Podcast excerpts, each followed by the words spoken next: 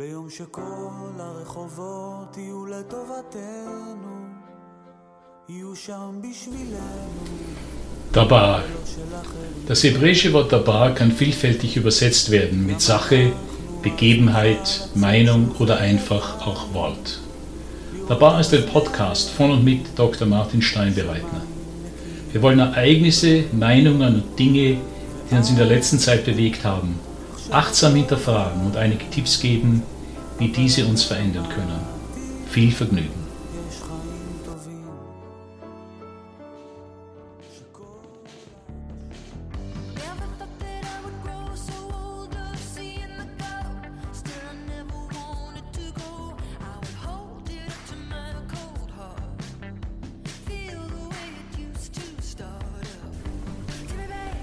Lästige Tanten oder Engel. Wenn man im Libanon auf seinem Balkon oder in seinem Garten sitzt und ein Fremder vorbeikommt, dann ruft man ihm Tafadal zu. Dieser Gruß, lose mit Nimm Platz übersetzt, gilt als Einladung einzukehren und zumindest ein Glas Wasser oder Tee einzunehmen. Natürlich wehrt der Fremde beim ersten Mal ab, aber nach mehreren Wiederholungen der Einladung ist es fast unhöflich, diese auszuschlagen. Darin spiegelt sich eine jahrhundertealte Tradition wider, in der Gastfreundschaft als etwas Heiliges gilt, die man, besonders in der Wüste, selbst einem Feind nicht verweigern darf. Biblische Geschichten wie etwa jene der drei Besucher unter den Eichen von Mamre, als Abraham darauf bestand, dass sie Halt machten, bezeugen, dass diese Tradition auch in das judäo-christliche Erbe Eingang gefunden hat. In unserer modernen Zeit wissen wir Gastfreundschaft oft weniger zu schätzen. Ja, Einladungen können sogar zur Unannehmlichkeit oder Last ausarten. Man fühlt sich autark und unabhängig, sodass die Freundlichkeit von Fremden eher selten benötigt wird. Außer vielleicht noch, wenn unser Auto weit von zu Hause auf einmal den Geist aufgibt. Während meiner Reisen habe ich mehrere Beispiele erlebt, die mir das Geschenk von Gastfreundschaft bewusst machten. In Afrika musste ich immer wieder größere Distanzen in den sogenannten Matatus zurücklegen. Diese Taxis sind fast ausschließlich gebrauchte japanische Neun-Personen-Busse, die aber zumindest mit doppelt so vielen Personen vollgestopft sind und über die zumeist schlechten Straßen von Kenia, Uganda oder Tansania dahin poltern.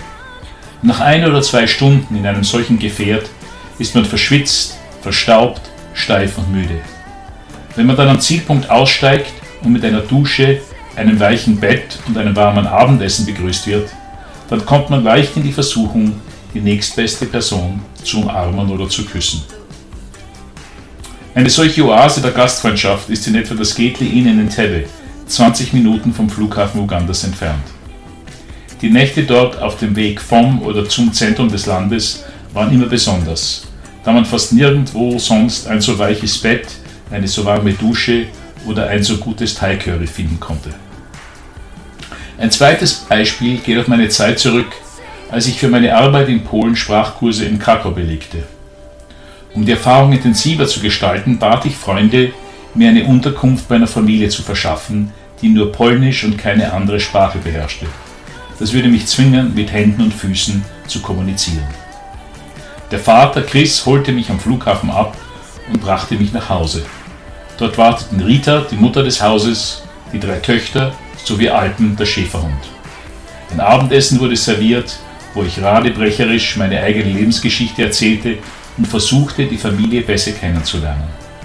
Nach dem Essen fragten sie mich, ob ich vielleicht mein Zimmer sehen wollte, und da ich schon etwas müde war, nahm ich dankbar an. Daraufhin gingen wir einen Stock höher und Rita führte mich in jenes Zimmer, das eindeutig das Elternzimmer war, denn dort stand ein großes Ehebett. Ich war schockiert.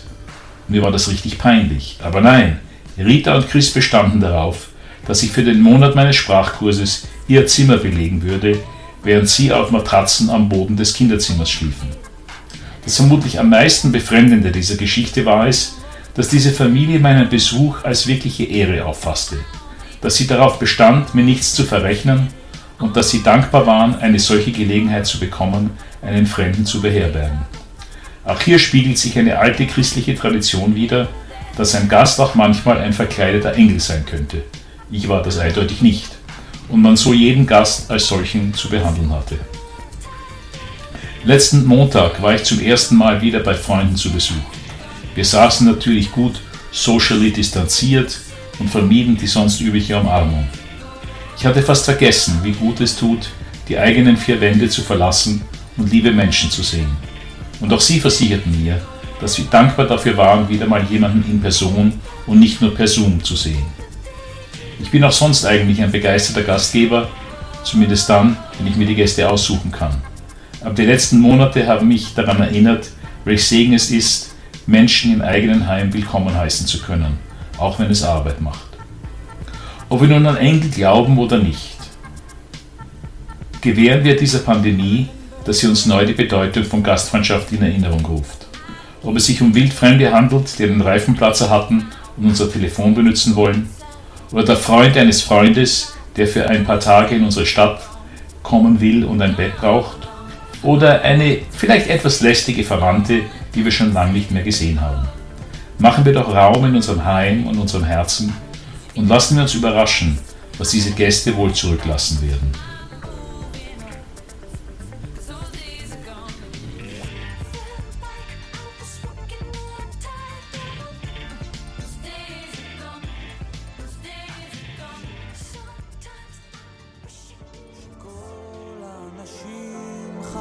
der Bar.